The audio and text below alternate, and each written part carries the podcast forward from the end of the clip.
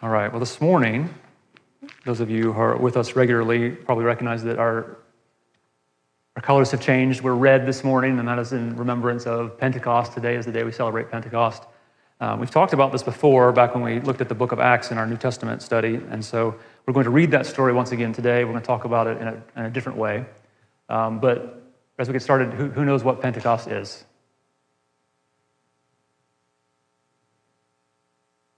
I know you know.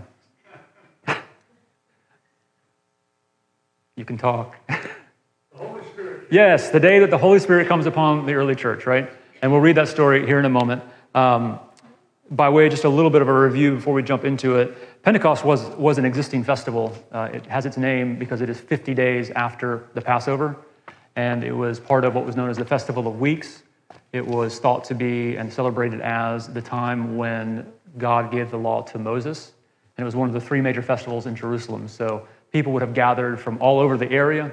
Jews who had, for whatever reason, we've talked about this before, been uh, spread throughout the region, would make a pilgrimage to Jerusalem at this time. And so Jerusalem was full, as it was at the time of Easter for the Passover. It's full of travelers, full of Jewish people who, from other lands, speak other languages, have come to Israel in celebration of this time.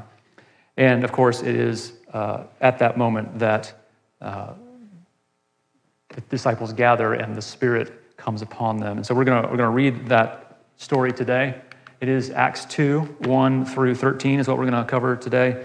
Um, I'm going to tell you up front, we're going to, if you've got a Bible pulled out, we're going to read a lot of scripture today as we talk about what's going on and try to decipher what it actually means and, and what we can take from it. But let's read this portion first. It says, When the day of Pentecost had come, they were all together in one place. And suddenly from the heaven there came a sound like the rush of a violent wind, and it filled the entire house where they were sitting. Divided tongues as of fire appeared among them, and a tongue rested on each of them. All of them were filled with the Holy Spirit and began to speak in other languages as the Spirit gave them ability. Now there were devout Jews from every nation under heaven living in Jerusalem. And at this sound, the crowd gathered and was bewildered because each one heard them speaking in the native language of each. Amazed and astonished, they asked, Are not all these who are speaking Galileans? And how is it that we hear, each of us, in our own native language? Parthians, Medes, Elamites, and residents of Mesopotamia, Judea, Cappadocia, Pontus, and Asia, Phrygia, and Pamph- I always mess that one up. Pamphylia, Egypt, and the parts of Libya belonging to the Cyrene, and visitors from Rome, both Jews and proselytes, Cretans and Arabs, in our own languages we hear them speaking about God's deeds of power.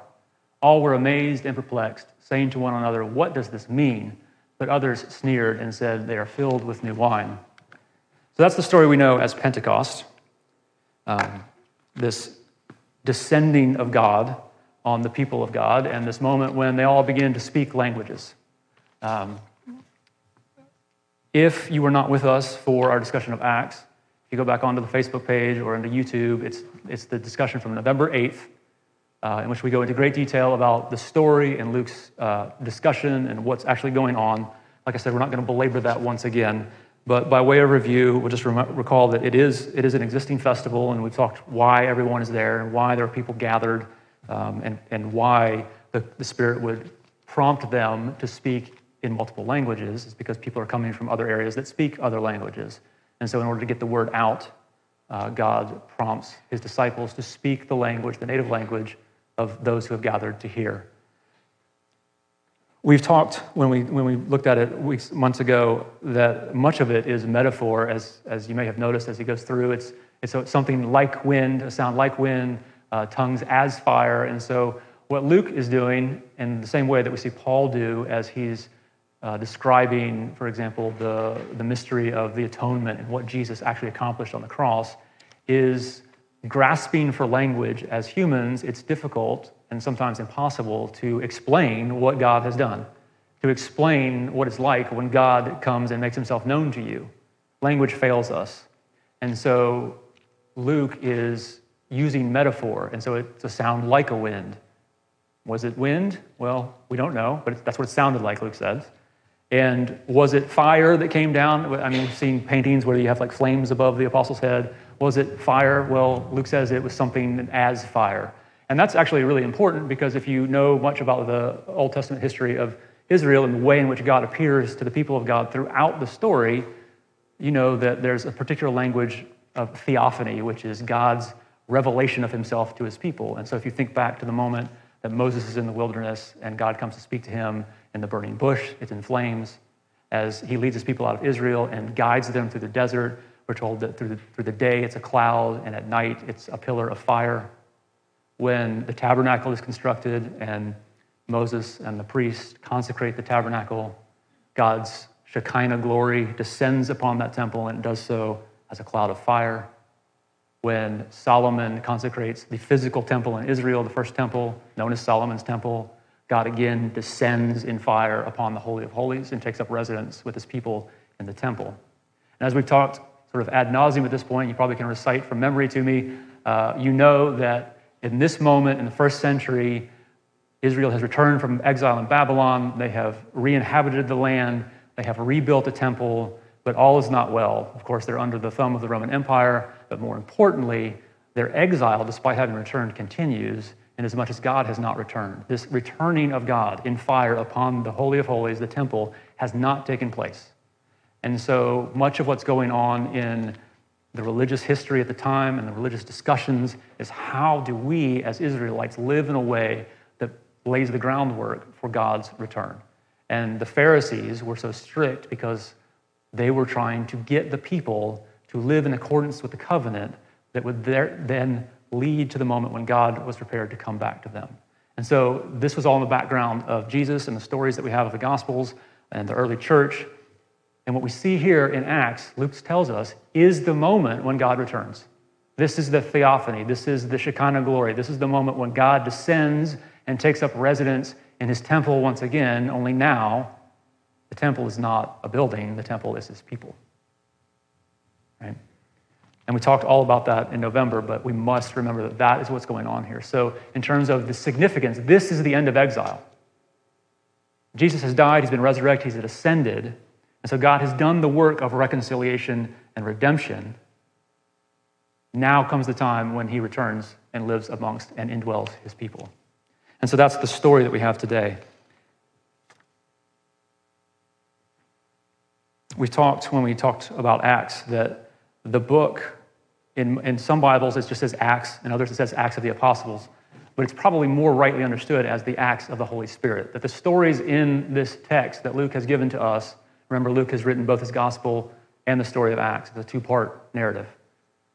This story is the story of the work of the Spirit of God, the Holy Spirit, through his people.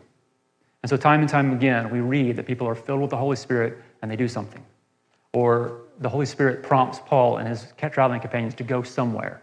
And so we see in Acts the Spirit of God working through and in and compelling his followers, his people, to spread his message, to spread the gospel, to spread the kingdom.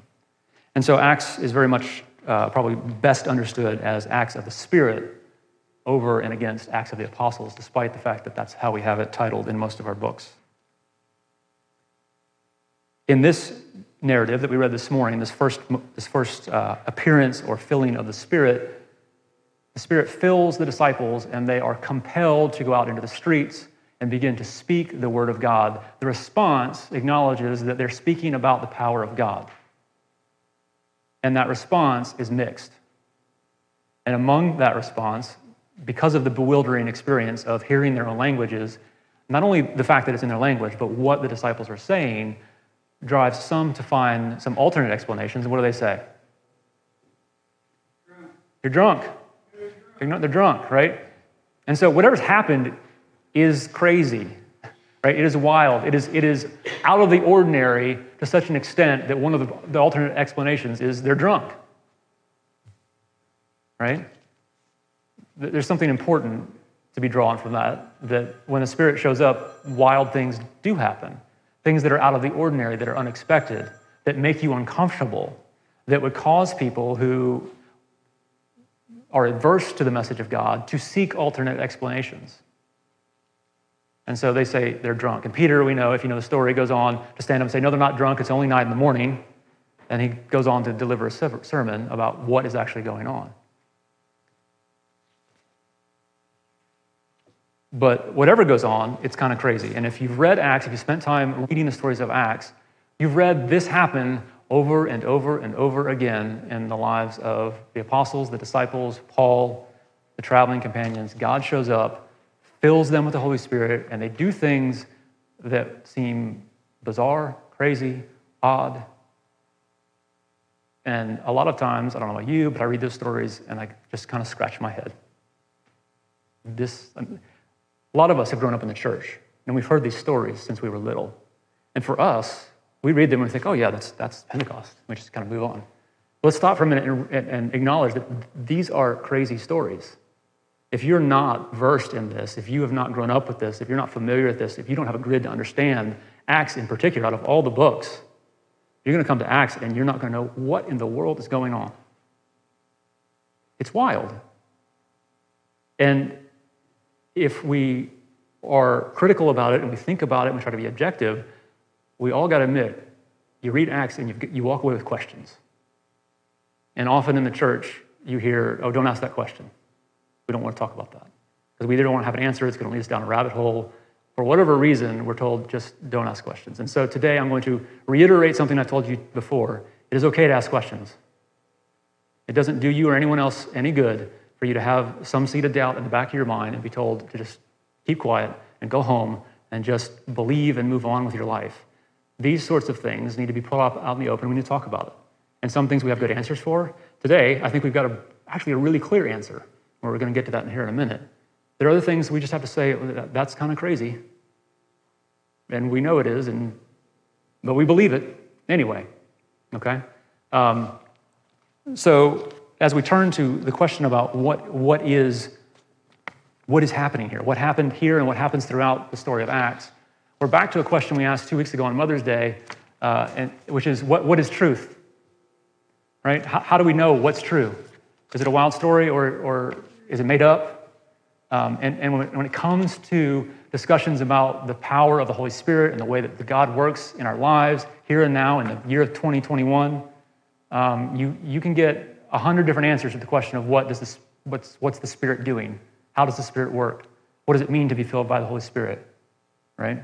You have sort of on the one end of the spectrum, a very intellectual Protestant, Lutheran tradition that, in, in some ways, Reformed tradition that would say that, the, that this was a unique event in, in the Acts church, that God poured out his Spirit in a unique way, and that we are all indwelled by the Holy Spirit, of course, but this sort of thing doesn't happen. And then over here, you've got sort of the wild west of church which is kind of like the Pentecostal charismatic world, in which this sort of thing happens every Sunday, all service long. People are hooping and hollering and running up and down the aisles and getting slain and smeared, smacked to the head and falling off and healing and tucking in tongues. And th- th- we have this whole spectrum. And so it can be a little daunting and a little unsettling to try to figure out where is truth in all that. Because the church has, especially now in the last 150 or 200 years since uh, Pentecostalism became a real force in the church, uh, there is a spectrum of experience. And so, if you remember four weeks ago, we, we talked, we used Wesley's quadrilateral, which is helpful, right? It's not necessarily biblical, but it's helpful to think through what is truth. And he said that we use four things we use, our, we use scripture, we use church tradition, our reason, and our experience in order to bring all those things to bear in order to discern truth. And it's not that all those are equal. Certainly, scripture is highest and foremost uh, you know, on that list. But we have to think critically about Scripture and we use our reason. We have 2,000 years of people doing that faithfully, which becomes church tradition. So we, we give that a, a good level of credence as well. And then we have our own experience. But what happens, unfortunately, when we get into conversations like this is the discussion devolves into my experience and we just want to talk about what my experience is with the Holy Spirit or what yours should be, or, well, this one scripture says that, and so I've had this experience, and, and, and it becomes an experience based conversation, which is not totally unfounded because what we are talking about is having an experience of the Holy Spirit. We're asking the question today what is that experience like? But we have to remember that we first must go to Scripture. We start there. And then we talk about our experience and the ways in which that lines up with, coincides with Scripture, what God said, and does Scripture allow for that experience? Okay? And so we have to go to Scripture first. And that's what we're going to do today. And I mentioned earlier, we're going to read quite a bit of it today. Some days I get up here and this conversation ends up being pretty academic. Sometimes it's heady. Sometimes we delve into some Greek. Uh, and sometimes I can see your eyes glaze in the back of your head. I'm not doing any of that to you today. We, because like I said, this one's pretty straightforward. I don't think we need that. And I think as we get to the end of this, it's going to be kind of obvious what's going on here. Um, in, in, other words, it's, it's pretty straightforward. So the first thing I want to do today is make a distinction between being indwelled and being filled by the Spirit. Okay?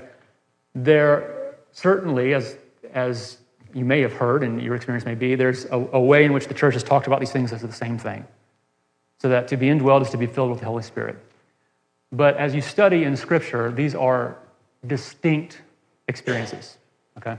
The first, the indwelling of the Spirit, is a doctrine of the church. This is uh, explicated and explained by Paul, it is talked about by Jesus, and it is the moment that you receive Christ, the Spirit of God comes into your heart. That's the way we talk about it in salvation culture, right? Have you accepted Jesus into your heart? Spirit dwells within you. Your identity is now sort of coexistent and meshed, enmeshed with God Himself by the indwelling of the Spirit. And from that point on, hopefully, what happens is you become and you set about on the process of sanctify, sanctification in order to become more like Jesus. And this is the work of the Holy Spirit. This is being born again. We read about being born of water, but also of the Spirit. Um, this is becoming a new creation. This is the power of God's Spirit indwelling in each of us as Christians in order to transform us into the likeness of Jesus Christ. It's the doctrine of indwelling, okay? And we're going to read just a couple scriptures today that talk about this. The first is from 1 Corinthians. This is Paul talking to the Corinthians, he says, Your body is a temple of the Holy Spirit within you. It goes back to our conversation earlier about God descending upon his temple. we've talked about this ad nauseum. I don't feel like we need to spend a whole lot of time talking about this, but God no longer lives in a building. In the Holy of Holies, he lives in you, right? He indwells you. It says, which you have from God. And then in Romans, he says this You are not in the flesh, you are in the Spirit, since the Spirit of God dwells in you, right? That's indwelling, dwells in, right? So it comes from that. And then here in John is Jesus himself speaking and says, I will ask the Father, and he will give you another advocate to be with you forever. This is the Spirit of truth, whom the world cannot receive because it neither sees him nor knows him. You know him because he abides with you, and he will be in you. Okay? So this is just a sampling of many scriptures we can turn to when we talk about the experience of the Christian life, the experience of becoming a Christian, the experience of becoming like Christ is a byproduct, a direct result of the third member of the Trinity, the Holy Spirit, coming to dwell in you, to transform you, and to bend your will towards God's. Sometimes in partnership with you, and sometimes in spite of you, right? This is the power of God to do his work in you. Um, this, this is a universal experience of the Christian, right? All of us who claim and truly believe in the work of Jesus Christ receive the Holy Spirit, are indwelled by the Holy Spirit, and set about to become like Jesus through the power of the Holy Spirit. That's different, however, than what Luke talks about when he talks about being filled. So, what I've done today, what we're going to do today, is we're going to look at every single instance of Luke using the term filled by the Holy Spirit. Okay? So, we're going to sit here and we're going to read scripture for a little while. And when I started putting this together, I thought, well, I'm going to italicize the point that I, I want you all to get. I decided it's so obvious I'm not even going to do that. So by the end of this, this should be abundantly clear what's going on here. Because when you line them all up next to each other, it's all the same thing. All right, and so we're going to talk about what that is, um, which is which is unique because I, st- I started this week prepping this week's kind of going on this, and I started reading. I'm like, oh well, I think it's this, and then by the end, you're like, oh no, it's obviously that right? And so I, hopefully you have that experience along with me today. There is one exception, I will tell you. We're going to read both Luke and both Acts, every instance, and, and look at them. There's one exception, and that is at the beginning of Luke's gospel when Jesus is baptized by John the Baptist. The sky opens up, this dove, you know, the Spirit, like a dove, descends upon Jesus, and God speaks and says, This is my Son with whom I am well pleased. And we're told immediately following that, Jesus himself is filled with the Spirit and thrust into the wilderness. I've kind of left that one out, uh, in part because it's the exception that proves the rule, and it's also Jesus. All right, so that's, a, that's necessarily a different experience than what we would have as humans being filled. Um, but aside from that, today we're looking at every single instance, okay? So here comes the first, and it is the one we read today. We're going to deal with Acts, and we're going to jump back to Luke. So Acts 2, as we read today, said all of them were filled with the Holy Spirit and began to speak in other languages as the Spirit gave them ability. So what I'm, what I'm going to ask you to pay attention to here is Luke says they're filled with the Spirit, and then just pay attention to what happens. Okay? That's what we're asking. Like, what is that experience like? What happens as a result of being filled with the Holy Spirit? Acts 2 or 4 8 says, Then Peter, filled with the Holy Spirit, said to them.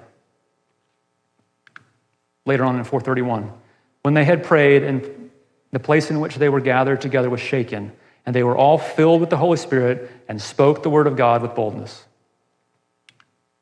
In chapter 7, but filled with the Holy Spirit, he gave, this is uh, Stephen at the moment he's being stoned. This is the moment that is sort of coming to the end and he's about to die, having been stoned, martyred uh, for preaching the gospel. He says he's filled with the Holy Spirit. He gazed into heaven and saw the glory of God and Jesus standing the, at the right hand of God. Look, he said, I see the heavens open and the Son of Man standing at the right hand of God. On into chapter 9.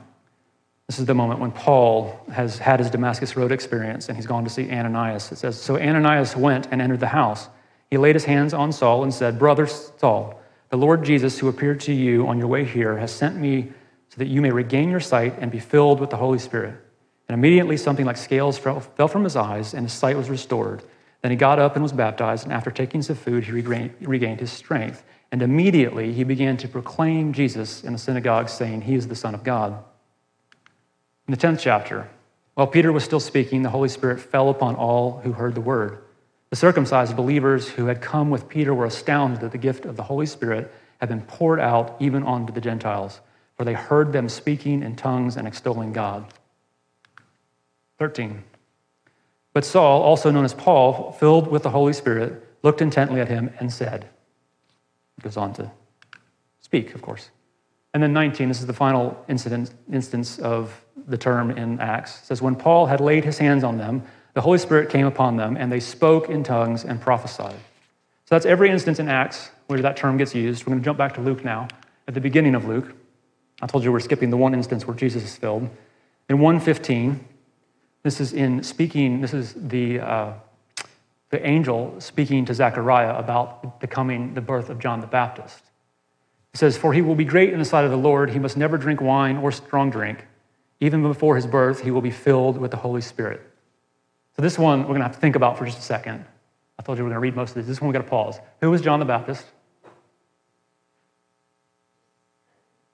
That's what they said in the first service, too.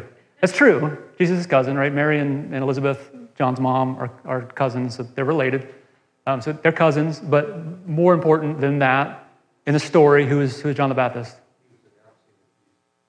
He, yeah, he was a prophet, right? He was, pro- he was the coming of Elijah, the, the, the new coming, the re- return of Elijah. Um, when we are introduced to him in Mark's gospel, he's out in the hills on the countryside wearing camel's hair and eating locusts and speaking about the kingdom of God, all right? So he was a prophet, a proclaimer, all right?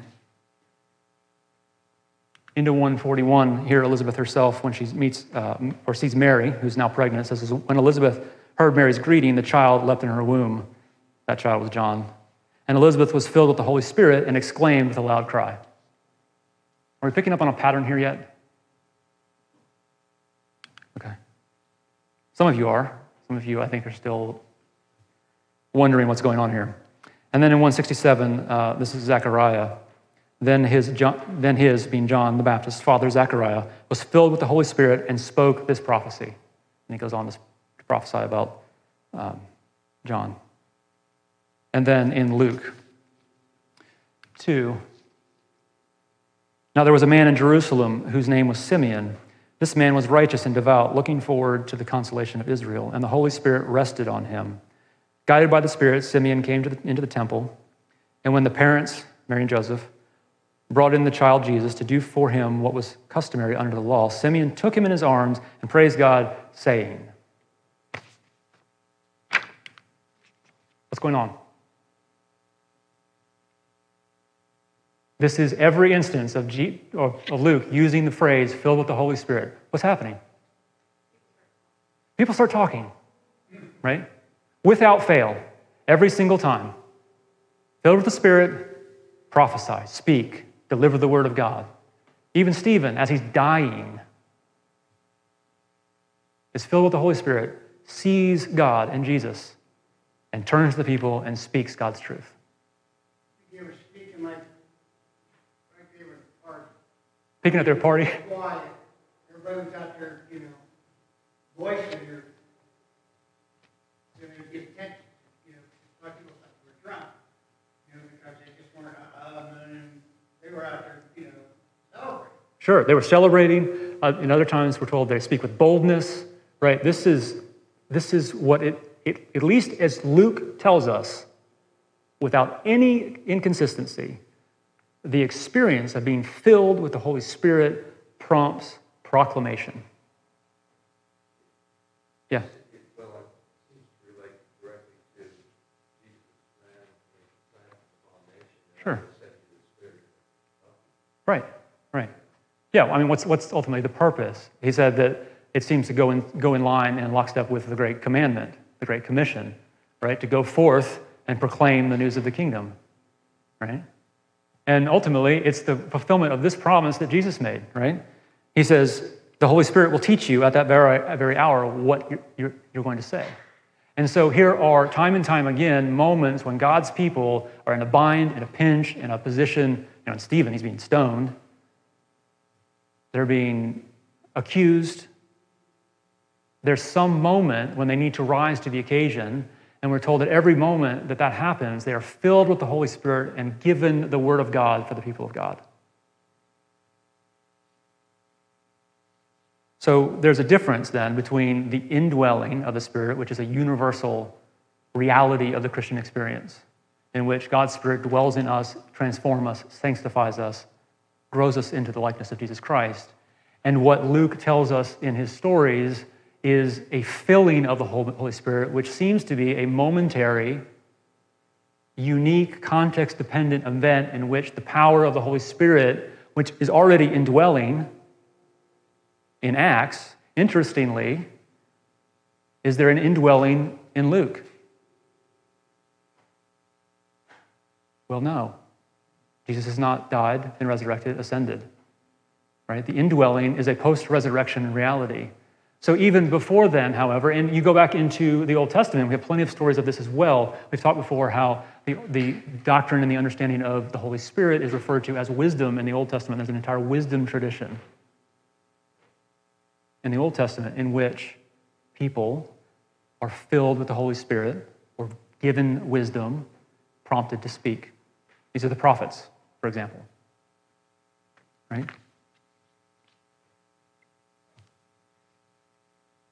Being filled with the Holy Spirit is this contextual, sometimes momentary. It can be repeated, of course. But yeah, It does say, continue to be filled, so that it seems like there's renewing of being filled. continue to be filled. What are you referring to? Is this Paul's instruction? Where he talks, it says, don't drink wine, but be filled with the Holy Spirit. That sort of thing. Is that what you're saying? Yeah, Okay. I, I wasn't going to bring this up, but you brought it up. Okay. It's a different word. Okay. We tr- we've translated that as the same word, but in Greek, it's a different word. That filling has an implication of being completed, fulfilled. And so, what Paul is saying in that context, and if that's what you're talking about, don't go out and you know, fornicate and get drunk or whatever, but rather be made complete, be filled with the Spirit. That's different than what Luke is referring to here, which is a different term, in which is this moment in which one is full of, equipped, compelled by the Holy Spirit to do, and in, in fact, say, in Luke's instances, something. So they're, they're separate terms. I wasn't going to confuse the conversation, but you brought it up. So thanks for that. But they are different terms. But you, that's, I'm glad you did because that's, that is a kickback or a pushback because some, some people will at times say, oh, well, Paul says be filled, and that's a universal commandment. Well, he does, except it's a different word. It just happens that we translate it as filled. Language translation confuses the issues at times. as that was explained to us, shortly after you were born, uh, was, uh, that it's like immer- picking things up, put it in, into a pitcher. And it is filled with the Holy Spirit, the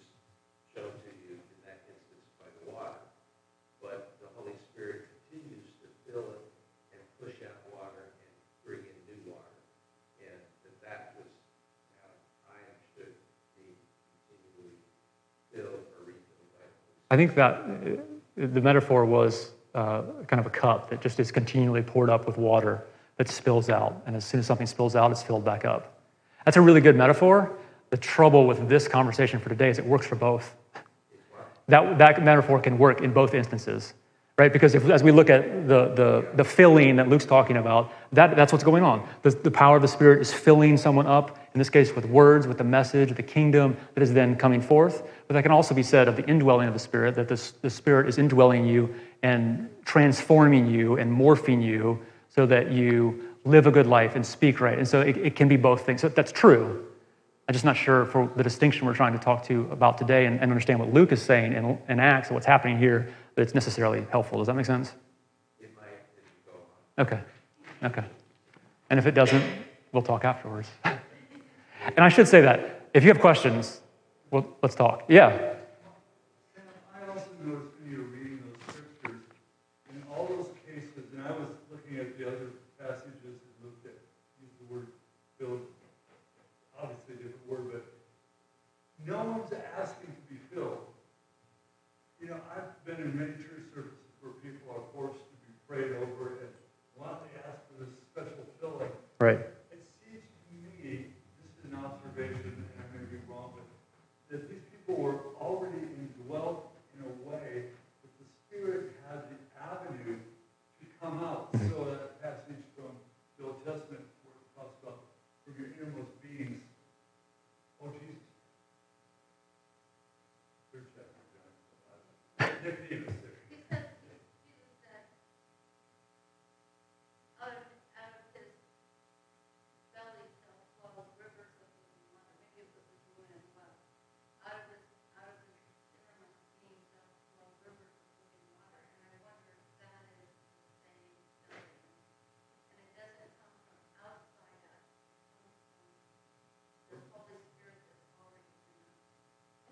Yeah, I think I, I don't think I don't have any problem with any of that, right? So that that the the indwelling becomes the obviously the connection. You become one with God, and then that allows that becomes the conduit by which this other experience that Luke tells us happens over and over in the story of Acts and in Luke is enabled and and, hap, and hap, yeah, you have to have a connection with God in order to be indwelled by, or filled up by God, right? Which is what I hear you saying. And yeah, ab- absolutely true, right? Um, now, that's not, all, I, also don't want to limit God and say that he can't pour out his spirit and fill somebody up who doesn't know him, because that has happened too in our scriptures, right? Um, but what, what I guess what, what I want to draw out today from what Luke has told us, which is really where we read this idea and these stories about the people of God being filled with the Holy Spirit, um, is that it is different than indwelling, and it is not necessarily universal across all people or at all times.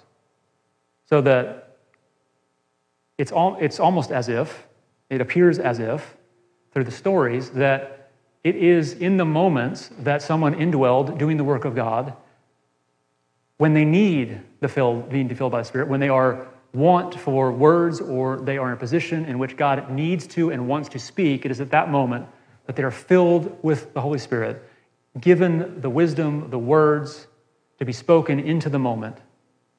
And ultimately, it is that act that fulfills the promise that Jesus made that the Spirit will come and give you the words to say when you need the words. And so I don't want to, again, I, what I don't want to do today is limit what God can do and what the Holy Spirit is capable of.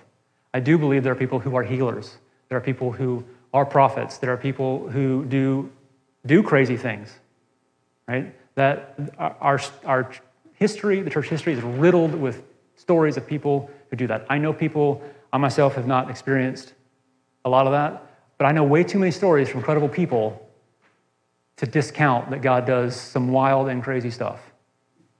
Okay? But what I, what I want to suggest to you as I'm, as I'm looking at a group of people, the chances are that most of us have not had consistent, some of us probably never experiences of being filled with the Holy Spirit. That when we read the story of Pentecost, a lot of us look at that story and think, well, that's wild. That's nothing like every, anything I've experienced. And where you are, who you're with. yeah, yeah, yeah, yeah. I'm just saying, I'm assuming there's probably some people in this room who question that. Right. Some of you, go, places you're, you're quiet, you know, you get other places though with other people, and it bubbles out of you, know? Yeah. That's infectious, it, it, it spreads out the crowd, and everybody catches fire. yeah. Um, on the one hand, we have, think back to our spectrums. We have this one end of very sort of sterile, Protestant, intellectual Christianity that wants to deny that the works of the Spirit, I mean, they're called cessationists, right? That, that, that all died out with the apostles.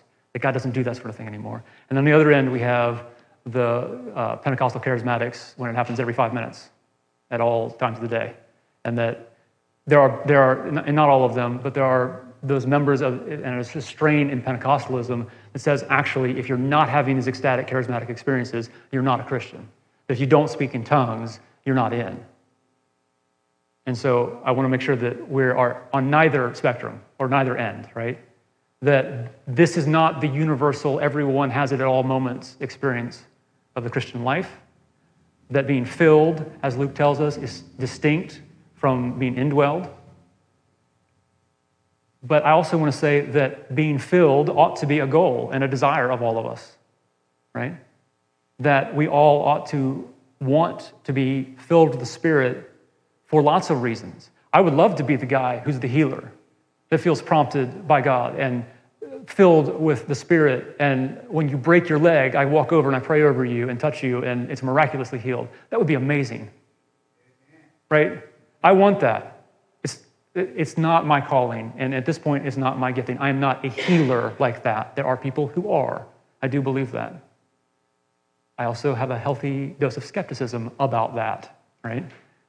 I heard this one story. This woman was giving her testimony, and she had been in a church service in which there was a purported healer, and uh, she was having, I think, I don't know if it's cancer or some sort of growth, tumor, whatever, in her abdomen, and she was talked about how you know she felt led to come forth and she received prayer and she felt God's healing happen. Amen. And I was like, did, did, did you go to the doctor? Did you get an ultrasound? Is it still there, or did you just, is this a psychosomatic feeling, right? So, like, when it comes to something like that, you know, like, let's, let's, I, I also have people that have been in, in churches that I've pastored and been part of who have, one of them has a dad who's gone in twice, had a scan, had a mass. They went in to do exploratory surgery. It's not there. Three years later, another scan, it's there. They go to do exploratory surgery. It's not there. I don't know. I mean, so like we've got scans, we've got, I mean, medical, I mean, maybe something's going on with the scanning machine, or maybe God's showing up. So that does happen, and we all ought to want to do that. But what I don't want you to do is walk out on the street and just start praying for everybody that they're going to be healed. That's, that's not healthy. That can actually be detrimental. What I want to suggest to you, and this is where it's going to get real practical, how do we make Pentecostal, Pentecost real for us today? Listen. Listen.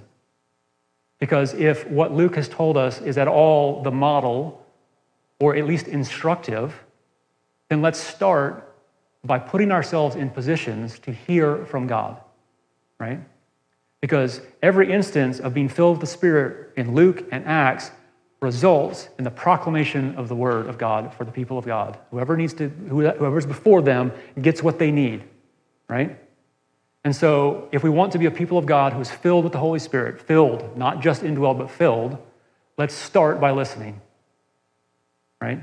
So, don't just go into a coffee shop, strike up a conversation, start making stuff up, but put yourself in positions, prayerfully listen to the person and to God. And I'm sure some of you, and many of you, and one in particular in here, who I'm not going to call out this morning, has this regularly, but you, you are in a space in which you are in tune with what God has to say to you, and you know that's not your own thought. And so, how many of you, you don't have to raise your hand, have been in a situation where there's someone who's hurting for whatever reason? They're neglected, abused, they're sick, they've lost a loved one. Or there's a, it's just a really awkward situation where something terrible has happened and you have no idea what to say. Anything that you can think of is just going to make it worse, or it's going to be awkward, or it's just dumb. And then all of a sudden, out of nowhere comes the inspiration to speak something into that moment, and it's the perfect thing to say. And it doesn't necessarily make it all better. It's not a miraculous thing that makes some, the loss of someone's parent not matter anymore, but it's exactly what they needed to, to hear. I mean, that's just sort of one example. I can't tell you how many conversations I've been in where that's happened. With teenagers who have been molested and raped by their stepfather. People who are abused and neglected by their parents. Addicts. People who have real damage. I have no idea what to say. But in those moments, I will literally pray to God in my head, what, what do, give me words to say? And, and something gets said, and it helps a little. It is God's truth in the moment. Right? That, that is what Luke is saying is being, that's the example that we have in Luke. We, we start there. We need to be a people who opens our, our, our eyes, our ears, our hearts to hear the words of God, to give to the world. That's what's going on in Acts. That's the way that, that the Spirit drives the narrative, drives the people of God into the world to proclaim the good news of the gospel. It's proclamation, always. Interestingly, right after the Acts, the Pentecost event, Peter and the disciples walk into the, the temple. What happens as they walk into the temple, if you know the story? There's a guy sitting by the road. What's his situation? He's crippled. And what do they do? They heal him. What does Luke not say? He does not say they were filled with the Holy Spirit when that happens. Right? Does that mean that the Holy Spirit didn't do that? No, I'm not saying that at all. What I'm saying is Luke goes to lengths to tell us that the act and the experience of being filled by the Holy Spirit is it results in proclamation. It results in the word of God being delivered to the people. And what I'm saying to you is start there. Expect that first. Spend time in prayer. Become in tune with what God is speaking to you that He might speak through you. In every situation, being filled with the Holy Spirit is not so that you feel good, right? They weren't filled with the Holy Spirit so they can feel safe in their upper room. They're filled with the Holy Spirit so they can run down the steps and out in the streets and start talking. Being filled with the Holy Spirit is not so that God speaks to you, it's so that He speaks through you. Right? You'll know when it's time. You'll know. It'll be, it, and, and you're right, you'll know. And, and, and as you start, if, you, if this is not an experience you've had before, right, it's going to be a little weird. And, and, and you're going to have this thought in the back of your head, and you're going to think, well, maybe I should say that, maybe I shouldn't say that, maybe that's just bad beans that I had for lunch, or you know, you know whatever. But he's right. You'll, you'll, and, and, and you'll, you'll know. You'll know. Because you're going to question it, and you're not going to say it, and it's not going to go away. It's going to stick right there through that entire conversation. And if it's your first time, you're not going to say it, and that's okay. You're going to walk away from the conversation, and it's going to kind of bite you in the back of the head, and you're going to be like, why didn't I just say what I think I should have said? And you're going to learn to listen and hear. And then, if God wants to do something else through you, you will learn what that sounds like. When you're being prompted to lay hands on someone and do something crazy, good for you. I hope it happens. Like I said, that's not an experience I've had. But we need to learn to listen and discern what the Holy Spirit is doing in and through us, what that experience of being filled with the Holy Spirit is. And I suggest, given the model that is clear in Luke, that we start by listening for the words of God. Someone had a, about to raise their hand. Well, it just seems that this is kind of what, something I've been hearing for the last, well, a couple of years before we moved here, and that is remaining in the presence of God. Keeping that channel open, Mhm. for prayer, study, whatever it might be. Because we, we we stray away from that, that channel is not quite as clear for you to get, Sure.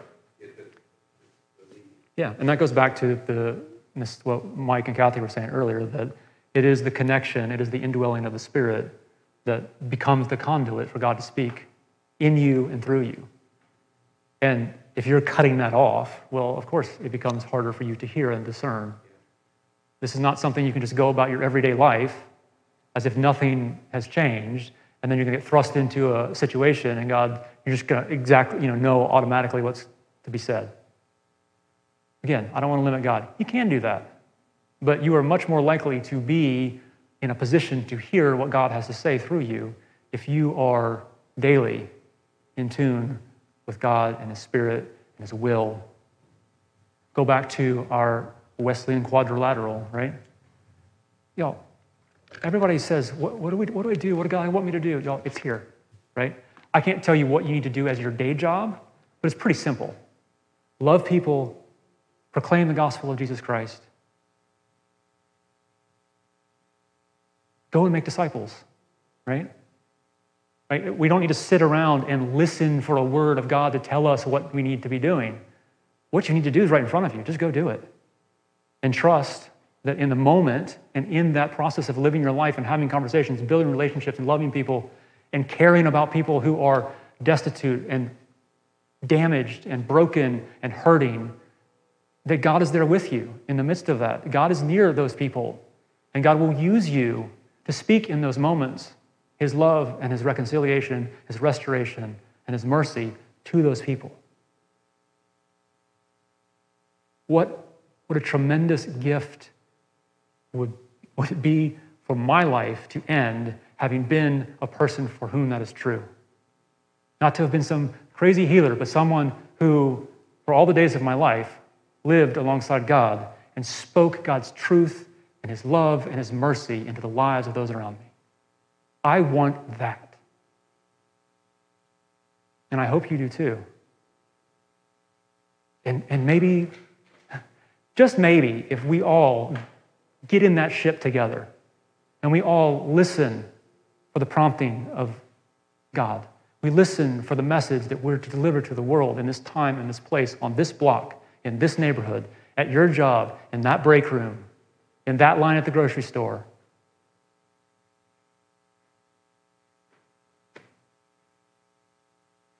It's Pentecostal. I mean, that's Pentecostal fire.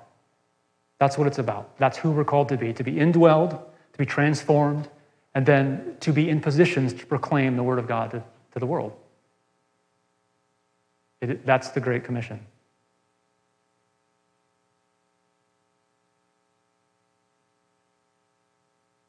I got nothing else to say. Yeah, that, that's your purpose.